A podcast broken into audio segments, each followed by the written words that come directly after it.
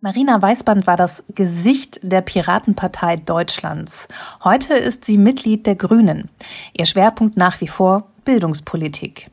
Als sogenanntes Tschernobyl-Kind aus der Ukraine ist sie wahrlich krisenerprobt. Sie war oft krank als Kind und kam schließlich mit ihrer jüdischen Familie nach Deutschland. Im Podcast erzählt sie, wie sie politisiert wurde und welchen Blick sie als Diplompsychologin auf die aktuelle Krise wirft. Das Coronavirus verändert zurzeit das Leben in unserem Land dramatisch. Avoid discretionary travel and avoid eating and drinking at bars, restaurants and public food courts. Wo immer möglich, bleiben Sie zu Hause. Hi, ich bin Melanie Stein und ich bin allein zu Hause. Damit mir und euch in Zeiten von Corona nicht die Decke auf den Kopf fällt, spreche ich mit spannenden Gästen. Gemeinsam suchen wir nach der Chance in der Krise. Hi Marina, schön, dass es geklappt hat. Ich freue mich wirklich sehr, dass du heute dabei bist, denn du bist nicht nur Politikerin, sondern auch Diplompsychologin. Und wir wollen heute so ein bisschen einen analytischen Blick auf die Krise werfen und schauen, was wir daraus ziehen können. Aber natürlich wollen wir dich vorab erstmal auch ein bisschen kennenlernen und ich musste neulich sehr lachen über ein Foto, das du gepostet hast. Da hattest du so, ein, so eine Art Küchensieb auf dem Kopf mit der Überschrift Home Office. Was hat es damit auf sich? Das äh, hat meine Tochter mir als Hut aufgezogen, weil wir Erwachsene waren und jetzt einkaufen mussten und ich nicht ohne Hut einkaufen durfte. Genau, du hast eine kleine Tochter. Wie geht es dir in dieser Situation, ähm, dich ums Kind kümmern? Gleichzeitig hast du einen, einen Job. Ähm, wie geht es dir in den letzten Wochen und Monaten damit? Ich bin leicht am Rande des Wahnsinns. Das unterscheidet sich jetzt nicht signifikant von meiner sonstigen Situation. Nein, es ist tatsächlich, es ist enorm anstrengend. Mir geht es da wie den meisten Eltern, bei denen man irgendwie erwartet, dass Homeoffice eine Art magische Kinderbetreuung ist. Was es nun mal nicht ist, ein Kind zu verpflegen und zu betreuen, ist ja ein Vollzeitjob für sich. Das heißt, klar, man hat weniger Zeit für alles, man ist stärker unter Druck und man gerät natürlich gerade als Frau auch ähm, ja in die Situation, dass man teilweise kaum noch an der Debatte teilhaben kann. Das ist das, was mich an der Situation jetzt erschreckt. Es sind nun mal überdurchschnittlich viele Frauen, die Kinder betreuen und ihre Stimmen gehen ein Stück weit verloren in dem Maße, wie sie sich dem Haushalt widmen müssen, statt Podcasts zu hören, Artikel zu lesen und sich auf Grund, auf Basis dessen eine Meinung zu bilden. Mhm. Das ist mir auch aufgefallen. Also jeder, der sich, der die Talkshows verfolgt hat und so weiter, die weiblichen Stimmen, die fehlen. Jetzt würde ich von dir denken, als emanzipierte Frau, dass es bei dir anders ist. Aber dass du dich warum, mehr einbringen kannst. Äh, mhm. Äh, ich kann, ich, also egal wie emanzipiert eine Frau ist, sie hat dadurch ja nicht weniger ein Kind. Und ähm, klar, man kann versuchen, in einer Ehe gleichberechtigt sich um dieses Kind zu kümmern. Dann ist es halt nur noch die Hälfte der Zusatzbelastung. Aber ähm, da wird es auch von außen sehr, sehr schwer gemacht. Alleine weil der Mann ja dann auch Arbeitgeber hat, die weniger Verständnis haben, wenn ein Mann aufgrund eines Kindes zu Hause bleibt oder kürzer tritt. Ähm, da geraten Karrieren in Gefahr. Wir sehen ähm, in der Wissenschaft, der Publikationsbias ist gerade enorm. Also der Anteil publizierender Frauen ist auf, ich glaube, beinahe 5% zurückgegangen, jetzt ganz akut. Das bedeutet, also du, was du ansprichst, ist, dass es eher die Strukturen sind, die dazu führen, dass wir wieder so in ältere Rollenbilder verfallen. Das heißt, wie müsste denn eine Gesellschaft aussehen, in der das nicht passiert? Ich meine, klar, wir sind eingeschränkt dahingehend, dass ich sagen würde, eine Gesellschaft, in der das nicht passiert, sollte Kinderbetreuung anbieten. Äh, ich verstehe, warum das ist. Aber ich glaube, wir müssen einfach weiter das Patriarchat überwinden und eine lange Zeit muss ins Land gehen, um es überwunden zu lassen. Denn in einer Krise fallen wir zurück in alte, hergebrachte Verhaltensmuster. Das gilt für Männer wie für Frauen. Und ähm, dahingehend ist es nicht hilfreich, dass wir alle aufgewachsen sind mit einem Bild unserer Eltern und die wiederum mit einem Bild ihrer, ihrer Eltern. Und wir müssen das loswerden, überwinden und das braucht Zeit. Hm.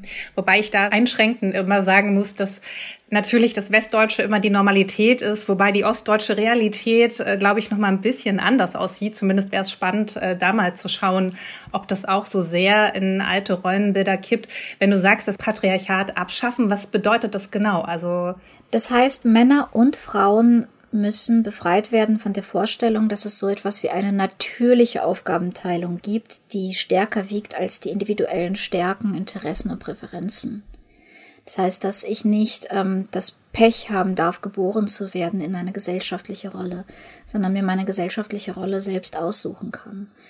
Letzten Endes leiden Männer wie Frauen unter dem Patriarchat. Männer, weil sie immer gezwungen werden, ähm, alles zu wissen, zu beherrschen, zu kontrollieren und sich bloß keine Blöße geben zu können und schon gar keine Emotionen zu zeigen und auch keine Räume haben, in denen sie Emotionen teilen können.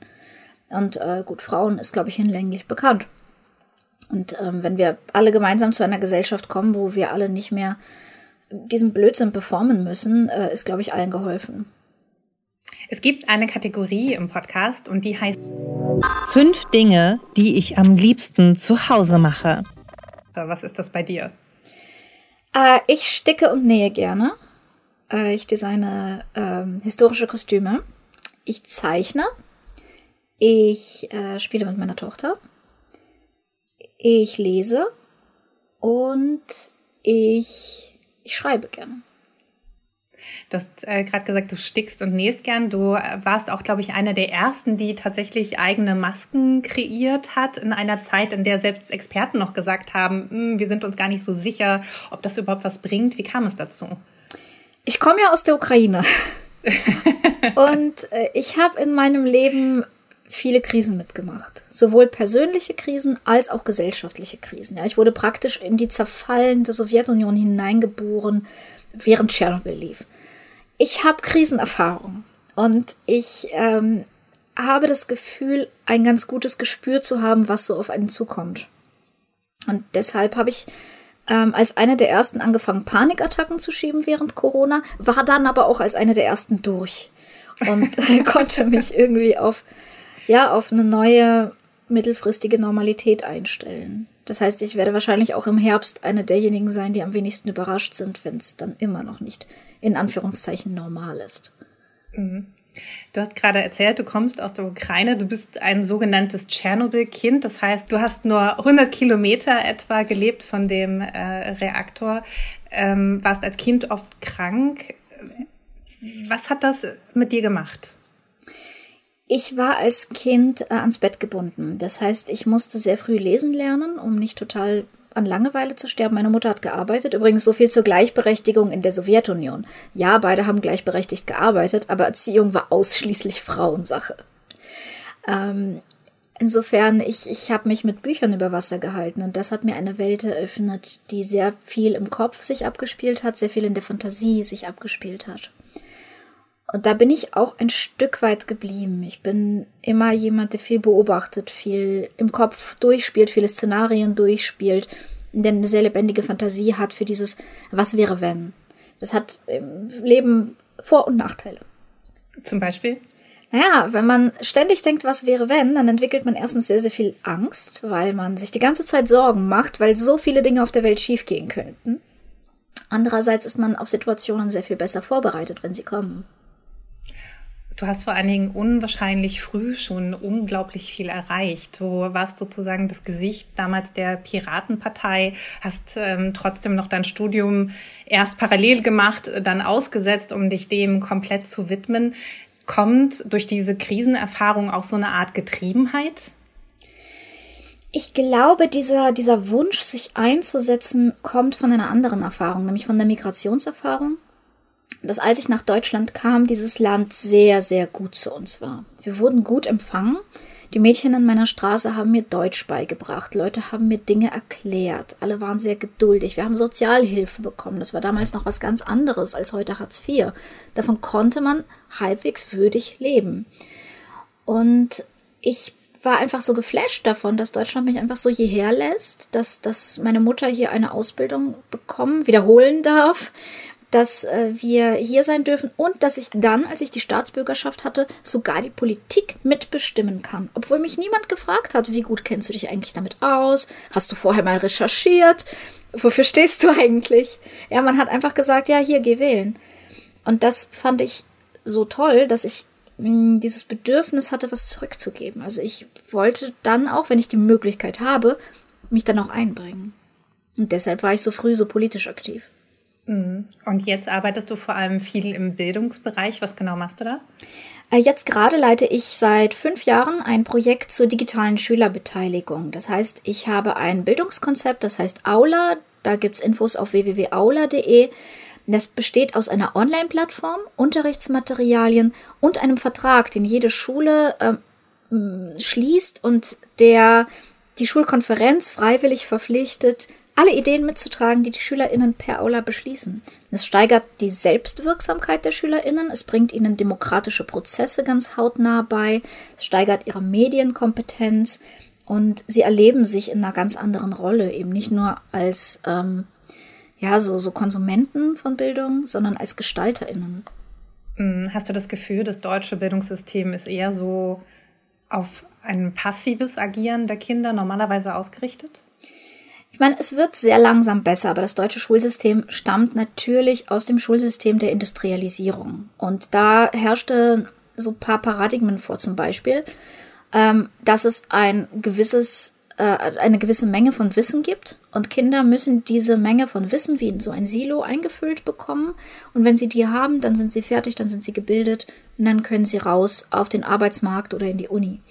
Und ähm, die zweite Annahme war so, wir müssen, also das Bildungssystem hat die Aufgabe, Kinder zu filtern. So hier die eher praktisch veranlagten, ja, ab in die Fabrik und hier die eher äh, kopflastigen ab in die Uni. Das bildet natürlich unsere Realität in der Informationsgesellschaft nicht annähernd ab. Hast du das Gefühl, dass sich da wirklich was bewegt? Also was ich halt gerade jetzt so ein bisschen beobachte, ich bin aktiv in der Initiative Lie Detectors, wo wir als Journalisten in Schulen erklären, was der Unterschied zwischen Fake News und seriösen News ist. Und ich sehe gerade jetzt in der Corona-Krise, denke ich immer wieder, das kann doch nicht sein, dass so vereinzelt so ein paar Initiativen das machen. Ein paar, ein paar Schüler, die Glück haben, mal ein, zwei Stunden Unterricht zu bekommen dazu, weil das ist einfach ähm, eine Grundvariable, Grundwissen in der aktuellen Zeit, da unterscheiden zu können. Und dieses System, dass sich was verändert, ist aber so träge. Wie nimmst du das wahr? Glaubst du, du kannst deine Ziele wirklich implementieren? Es gibt kaum etwas so Frustrierendes wie die Bildungspolitik. Aber eben auch kaum etwas so Wichtiges und so Lohnendes. Ich glaube nicht, dass wir darauf setzen können, dass wir das System von oben herab ändern können. Also ich glaube nicht, dass die Ministerien strukturell in der Lage sind, die Digitalisierung zu erfassen. Weil Digitalisierung per Definition fachübergreifend ist. Sie ist per Definition ressortübergreifend und sie verändert Kultur so grundlegend, dass die jeweils zuständigen Abteilungen oder Referate das nun mal gar nicht lenken können. Der einzige Weg ist, viele LehrerInnen probieren Dinge aus und in einem zweiten Schritt tauschen sie sich darüber aus, was gut funktioniert hat und was nicht. Glaubst du, dass Corona dahingehend auch eine Chance sein kann, weil jetzt Lehrer eigentlich zwangsläufig experimentieren müssen? Ja, also die Chance ist definitiv, dass LehrerInnen jetzt experimentieren. Aber wir sind jetzt noch gerade in der Phase, wo es mehr um Tools geht. Und wo man, wo viele auch eher gucken, wie kriegen wir das, was wir normalerweise analog machen, digital hin. Das ist generell ein Missverständnis, das hinter dem Wort Digitalisierung steckt. Es ist ja auch nur in Deutschland so, dass es bei uns Digitalisierung heißt, also der Prozess im Prinzip des Einscannens. Digitalisieren bedeutet, ich nehme was Analoges und übersetze es ins Digitale. Das ist es nicht. Also das Digitale hat so grundlegend andere Mechanismen, funktioniert so grundlegend anders, dass wir nicht den analogen Unterricht digital abbilden müssen, sondern dass wir Bildung für eine digitalisierte Welt gestalten müssen. Was heißt das konkret? Also wie sieht Bildung in einer digitalisierten Welt aus? Wenn ich das sehr konkret erzählen könnte, würde ich einen Nobelpreis verdienen. Mein Bauchgefühl geht dahin, dass ähm, das Klassenzimmer in seinen vier Wänden seine Bedeutung verliert. Ähm, Bildung für eine digitalisierte Welt findet weiterhin in Präsenz statt. Präsenz ist super wichtig. Bildung ist Beziehungsarbeit. Und wir brauchen mehr Personal, nicht weniger, um gute Bildung für digitalisiertes Zeitalter zu machen. Wir machen Bildung für Menschen, die auf Berufsleben zugehen, in denen ähm, einfache, monotone und repetitive Tätigkeiten automatisiert werden. Das heißt, wir brauchen keine Menschen mehr, die vorgefertigte Prozesse ausführen. Was wir brauchen, sind Menschen, die kreativ, kritisch Probleme bewerten können, die kommunizieren können, die Ziele setzen können und ähm, die diese komplexen Prozesse steuern können. Und wir brauchen Menschen, die in der Lage sind, mit anderen Menschen zu arbeiten. Äh, und diese Fähigkeiten müssen natürlich sehr viel stärker geschult werden. Das ist aber genau das, was ich am schlechtesten schulen kann, wenn ich Klassenarbeiten vorbereite. Denn da geht es ja darum, Wissen aufzunehmen, zu speichern und wiederzugeben. Das können Computer aber besser als Menschen. Deswegen sieht die Schule der Zukunft erstens deutlich projektorientierter aus. Zweitens glaube ich, sie arbeitet stärker in sowas wie Epochen als in Fächern. Das heißt, ich nehme mir ein Thema heraus und beleuchte es von allen seinen Seiten, ja, von seinen ökonomischen, ökologischen, physikalischen, mathematischen, biologischen Faktoren her, von seinen kulturellen Faktoren und äh, versuche mich auf eine komplexe Weise den Zusammenhängen eines Themas zu nähern. Nur so können wir junge Menschen ausbilden, die sich Herausforderungen wie der Klimakrise stellen müssen ich glaube, wenn ich mich an meine Schulzeit erinnere, dann habe ich, glaube ich, fast alles vergessen, so gefühlt. Und das, das, der Unterricht, der mir am meisten gebracht hat, war tatsächlich mein Philosophieunterricht, wo ich gelernt habe, kritisch zu denken, wo ich gelernt habe, Dinge zu hinterfragen, den ich ähm, und was mir, glaube ich, für mein Leben am meisten gebracht hat. Wie bist du zu der kritischen Person geworden, die du heute bist? Definitiv das auf, die Aufbringung in einem jüdischen Haushalt. Meine Eltern haben mit mir alles ausdiskutiert. Also es ist ja Teil der jüdischen Religion und Religionsethik, äh, alles zu diskutieren und zu hinterfragen. Unser schlaues Buch, der Talmud, ist im Prinzip ein Dauerstreit von lauter Rabbinern, die zu unterschiedlichen Zeiten gelebt haben und sich dauernd widersprechen. Und dieses dialektische Denken ist sehr tief in der Kultur verwurzelt. Das heißt, äh, wenn ich nicht ins Bett wollte, musste ich das argumentieren. Und wie hast du deine Eltern überzeugt?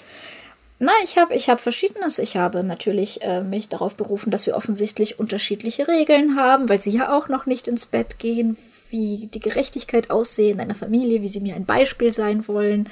Ich habe äh, Schlafzyklen argumentiert. Ähm, und das hat sehr, sehr früh angefangen und ich merke mit meiner Tochter, dass ich unbewusst dasselbe tue.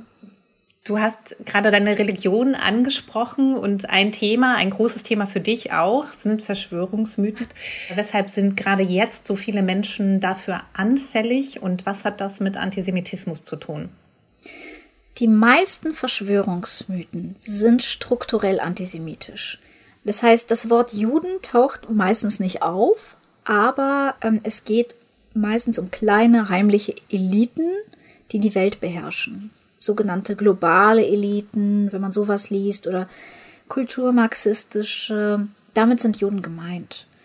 Und ähm, selbst für die Leute, die das nicht kapieren, ähm, ist es immer noch ein relativ kurzer Schritt von, sie glauben, es gibt so eine geheime Elite, bis irgendjemand bezeichnet Juden und dann stürmen sie los.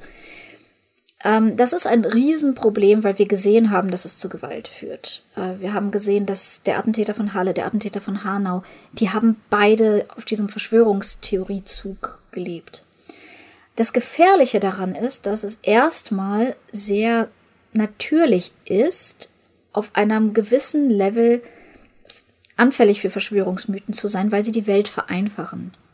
Weil wir alle in einer unfassbar chaotischen, großen, komplizierten Welt leben, wo scheinbar winzige Dinge wie ein kleines, kleines Virus unser gesamtes bekanntes Leben, unsere Wirtschaft lahmlegen können. Und die Welt ist tatsächlich auch ja unberechenbar, unsteuerbar für uns. Digitalisierung, Globalisierung, Finanzmärkte, das alles ist so groß und wir fühlen uns darin so ohnmächtig. Und wenn man sich so ohnmächtig fühlt und sehr schlecht darin ist, dieses Gefühl auszuhalten, dann vereinfacht man sich die Welt. Man unterteilt sie in gut und böse und man selber ist die Guten und die anderen sind die Bösen. Es hat also eine emotionale Funktion für uns.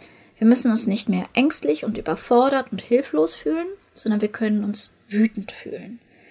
Und Wut ist ein angenehmeres Gefühl, weil sie Aktion erlaubt. Und dieses Herausgehen und Demonstrieren ist eine Art Aktion, über die ich das auslebe. Deshalb hilft Die Ermächtigung. Es, Ermächtigung, genau. Deshalb hilft es gar nicht so sehr, Verschwörungsanhängern mit Fakten zu kommen, weil sie diese Fakten gar nicht zulassen können. Das spielt sich ja bei ihnen auf einer ganz anderen Ebene ab. Sie machen, sie begehen keinen rationalen Fehler, sondern sie bauen eine emotionale Schutzmauer, die funktioniert. Weshalb passiert das gerade so verstärkt? Also sagt das vielleicht auch etwas darüber aus, dass wir als Gesellschaft, vielleicht auch als Mediensystem nicht robust genug sind? Oder wie können wir es denn schaffen, dass sich diese Ängste nicht so stark kanalisieren in diesen Verschwörungsmythen? Ich glaube nicht, dass es gerade verstärkt passiert. Ich glaube, es ist schon immer passiert und es war sehr, sehr viel stärker. Äh, erinnern wir uns. Äh, naja, Attila Hildmann, ähm, den habe ich davor noch nicht. Ähm, ja, wer ist Attila Hildmann? Form. Erstens, als, als professionelle Jüdin kenne ich alle Verschwörungstheoretiker und habe schon Videos über mich als Reptilen, als Halbreptiloid gesehen. Da war Attila Hildmann noch niemand. Und zweitens, es war mal Staatsdoktrin, ja, es war mal deutsche Staatsdoktrin, an Verschwörungstheorien zu glauben. Juden wurden vernichtet aufgrund dessen. Insofern nein, es ist jetzt nicht deutlich stärker als sonst. Es ist jetzt deutlich sichtbarer als sonst. Das glaube ich wohl. Es ist aufgrund von zwei Faktoren deutlich sichtbarer. Klar, soziale Medien helfen, das sichtbar zu machen, was ohnehin da war.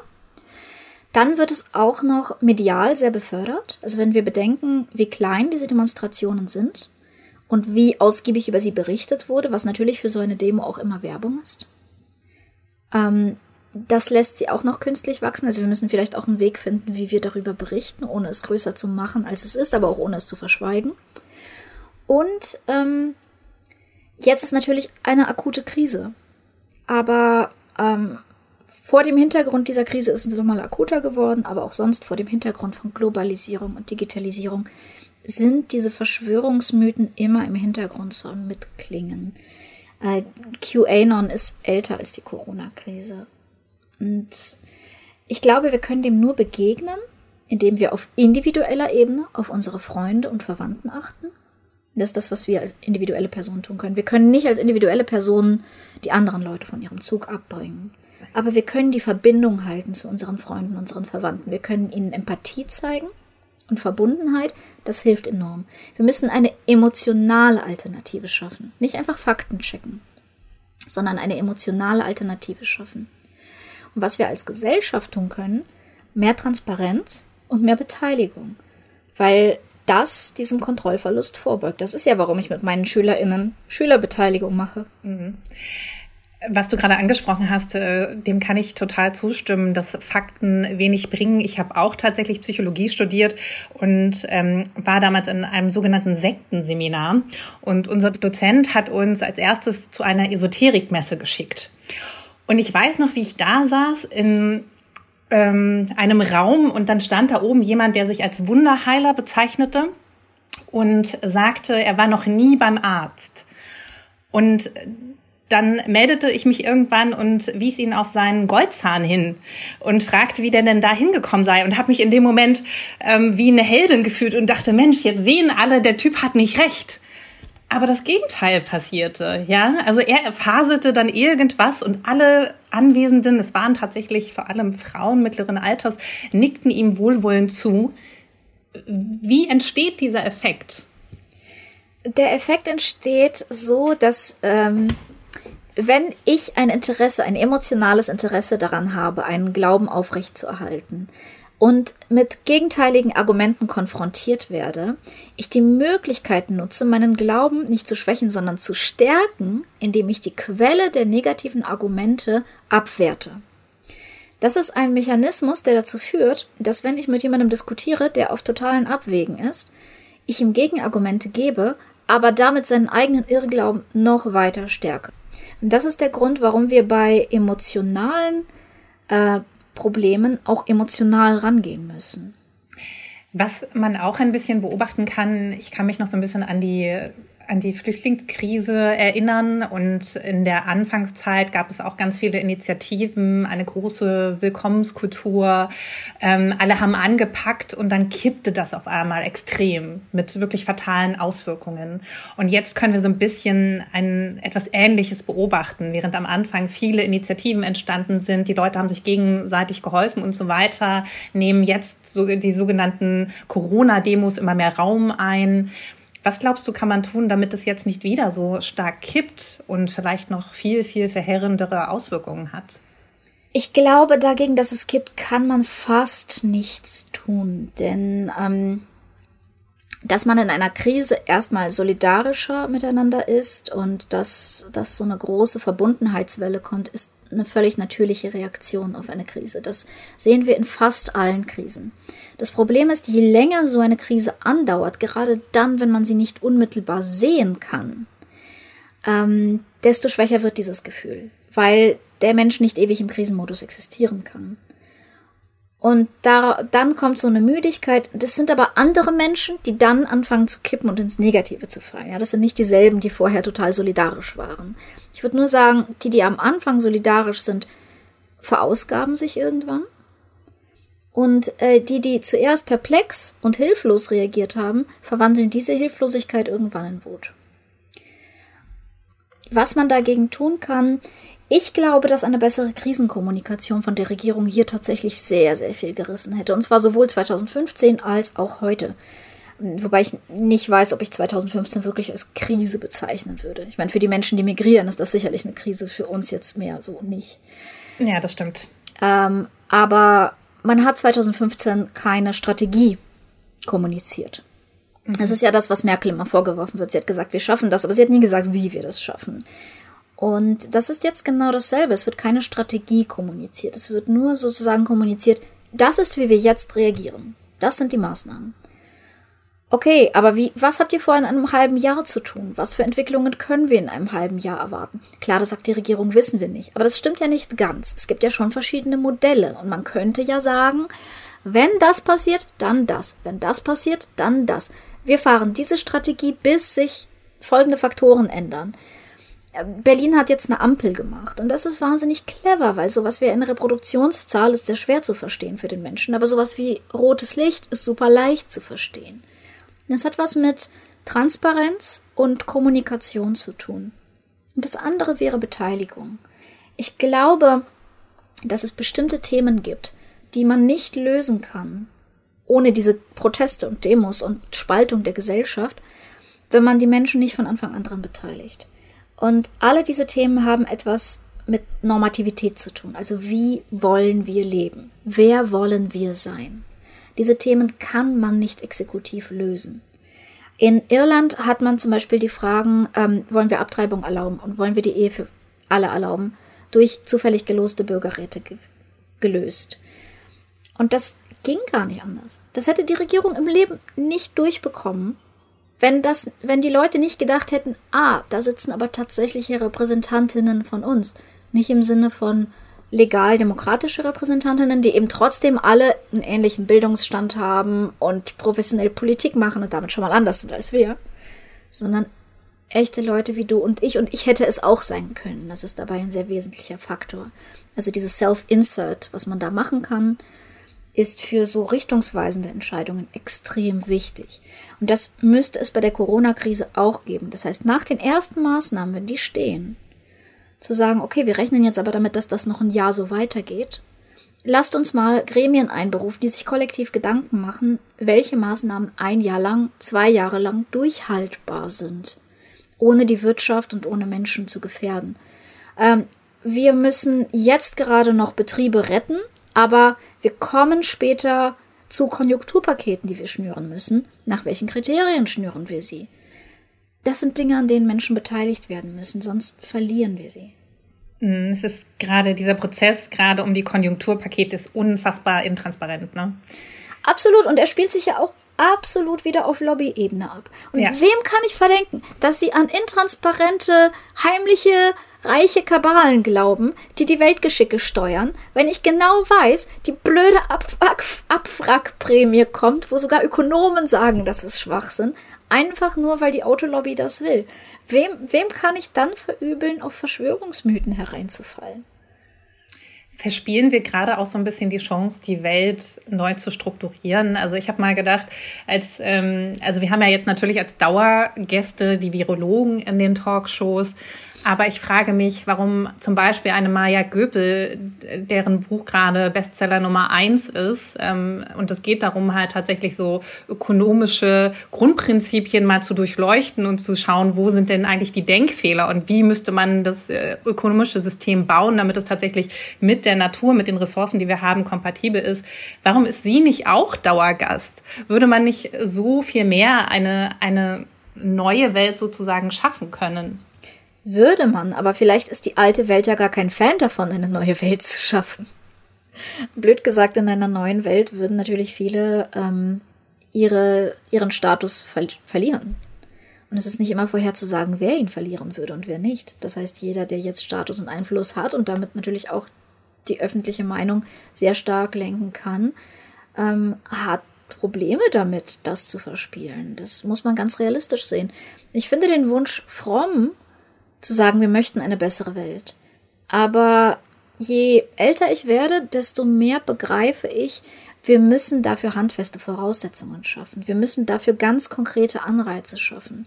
Ohne Macht verändert man ein System nicht. Das heißt, äh, mehr progressive Kräfte müssen mehr Macht bekommen, mehr junge Menschen vielleicht auch. Mhm. Richtig. Du bist Politikerin. Was ist dein Plan? also erstens fände ich es absolut angebracht, das Wahlalter zu senken. Alleine um die Alterspyramide, wie wir sie haben, ein Stück weit auszugleichen und um die Interessen der nächsten Generation ein Stück weit besser hörbar zu machen.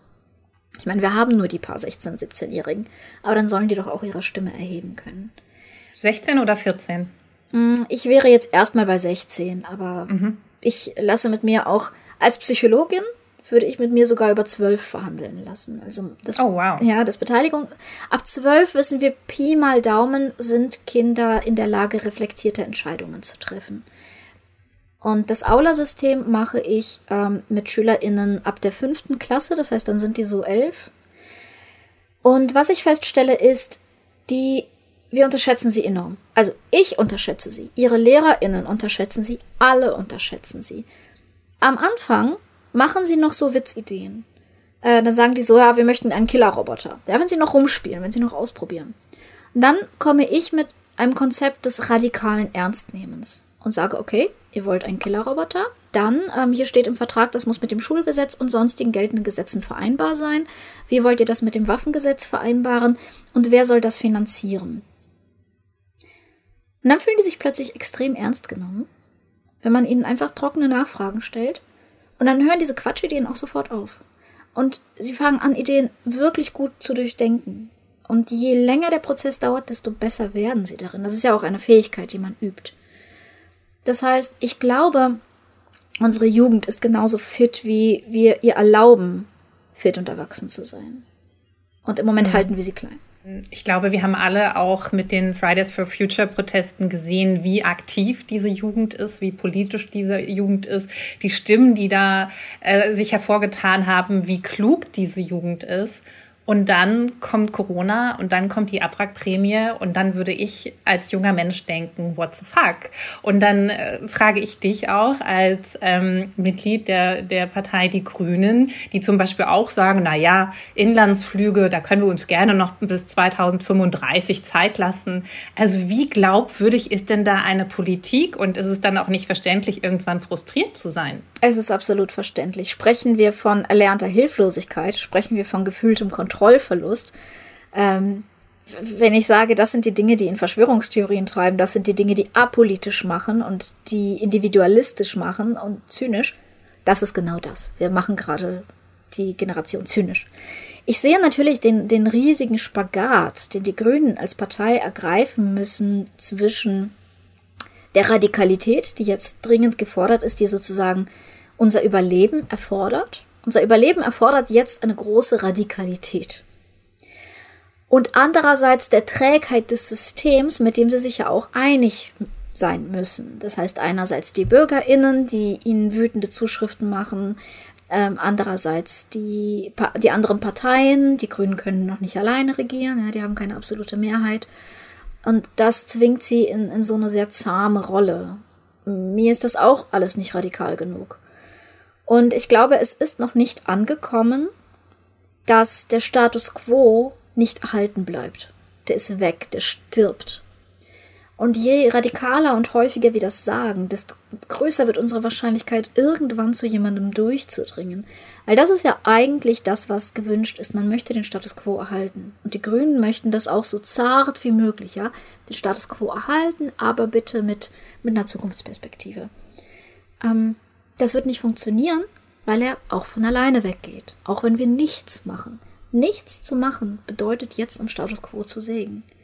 Und je mehr wir von unserer Normalität behalten wollen, desto radikaler müssen wir jetzt Veränderungen einleiten.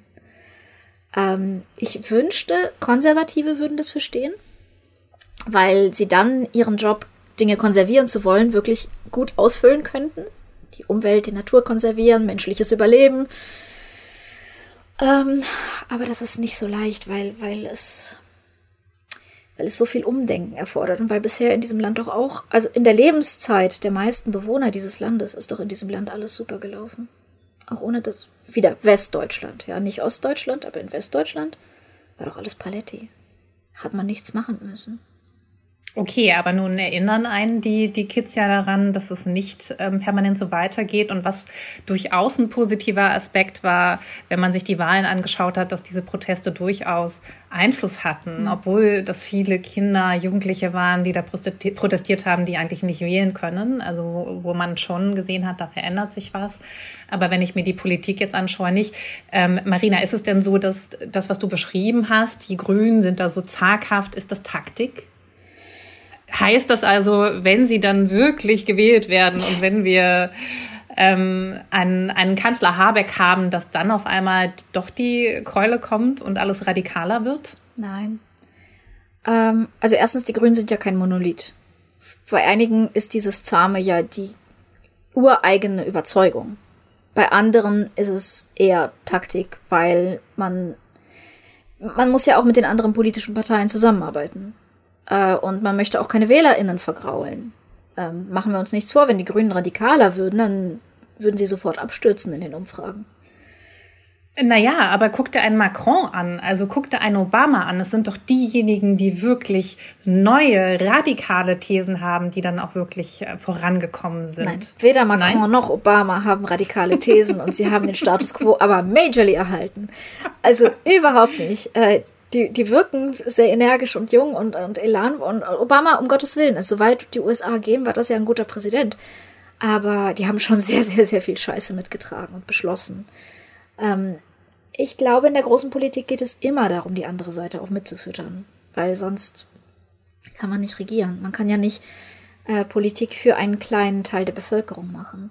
Die größere Kunst ist, dem Großteil der Bevölkerung klar zu machen, in welcher Situation wir uns objektiv befinden. Das ist mhm. aber nicht Aufgabe von PolitikerInnen. Das ist Aufgabe von Journalistinnen, das ist Aufgabe von öffentlich tätigen Personen, das ist Aufgabe von LehrerInnen, das ist Aufgabe von SozialarbeiterInnen. Ähm, und es ist Aufgabe von jedem Einzelnen, mit den eigenen Freunden zu sprechen, mit der eigenen Familie zu sprechen. Erst wenn das öffentliche Bewusstsein in Sachen Klimakrise kippt, kann man auch radikalere Politik machen. Sobald den Grünen vorgeworfen wird, dass sie nicht radikal genug sind, und zwar nicht nur von ein paar Klimaaktivistinnen, sondern vom Großteil der Gesellschaft, dann können sie auch radikaler werden. Kommen wir zur zweiten Kategorie im Podcast und die heißt Extravertiert versus introvertiert. Liebe Marina, wo siehst du dich? Ich bin extrovertiert. Am Anschlag. Das bedeutet also, du ziehst Energie daraus, mit anderen Menschen zu interagieren. Hast du Tipps für andere, das was ja jetzt auch gerade in der Corona-Krise vor allen Dingen schwierig war? Wie hast du dir da wie hast du dir da Hilfe gesucht oder was hast du unternommen? Okay, ich bin junge Mutter und politisch tätig. Ich habe buchstäblich keine zehn Minuten am Tag, wo ich nicht mit anderen interagiere und ich wünsche mir eine Pause davon. Deswegen weiß ich nicht, was ich raten könnte Menschen die wirklich einsam sind, weil das nicht das Problem ist, das ich habe. Wir teilen uns ja so radikal in Menschen mit Kinder und Menschen ohne Kinder. Ähm, und ich beneide alle meine Freunde, deren größtes Problem ist, dass sie alles auf Netflix geguckt haben und es jetzt nichts Neues mehr gibt. Ich wünschte, ich wäre da. Ähm, aber ich glaube, dass man diese ganzen Videochats und so nicht unterschätzen darf ähm, und auch die Möglichkeiten, sich draußen auf Distanz hinzusetzen. Das ist, ähm, macht das, macht das viel. Das Ziel dieses Podcasts ist es so ein bisschen nach der Chance in der Krise zu suchen. Was würdest du abschließend sagen? Also wo siehst du die größte Chance, die aus dieser Pandemiezeit hervorgehen könnte? Westdeutsche Menschen haben gelernt, dass das geregelte Leben kein Automatismus ist. Ähm, als ich angefangen habe, lange, lange bevor ähm, Corona ein großes Ding war, mir Sorgen zu machen, lag ich neben meinem Mann und sagte, was ist, wenn das Ding nach Deutschland kommt? Was ist, wenn so viele Leute daran erkranken, dass auf den Intensivstationen kein Platz mehr ist? sagte er, da wird schon Platz sein. Wenn da keiner mehr ist, werden sie welchen machen. Das ist ihre Aufgabe. Das ist ihr Job. Ja. Und diese, diese Überzeugung, es gibt immer irgendjemanden da oben, dessen Job es ist, dass alles gut und gewohnt weitergeht. Ich glaube, Menschen haben halbwegs verstanden, dass es das nicht gibt in dieser Form. Und dass ähm, die Normalität eine dünne Decke ist, die einbrechen kann. Und wenn das zu den Menschen durchdringt, dann haben wir eine Chance, gegen die Klimakrise zu kämpfen.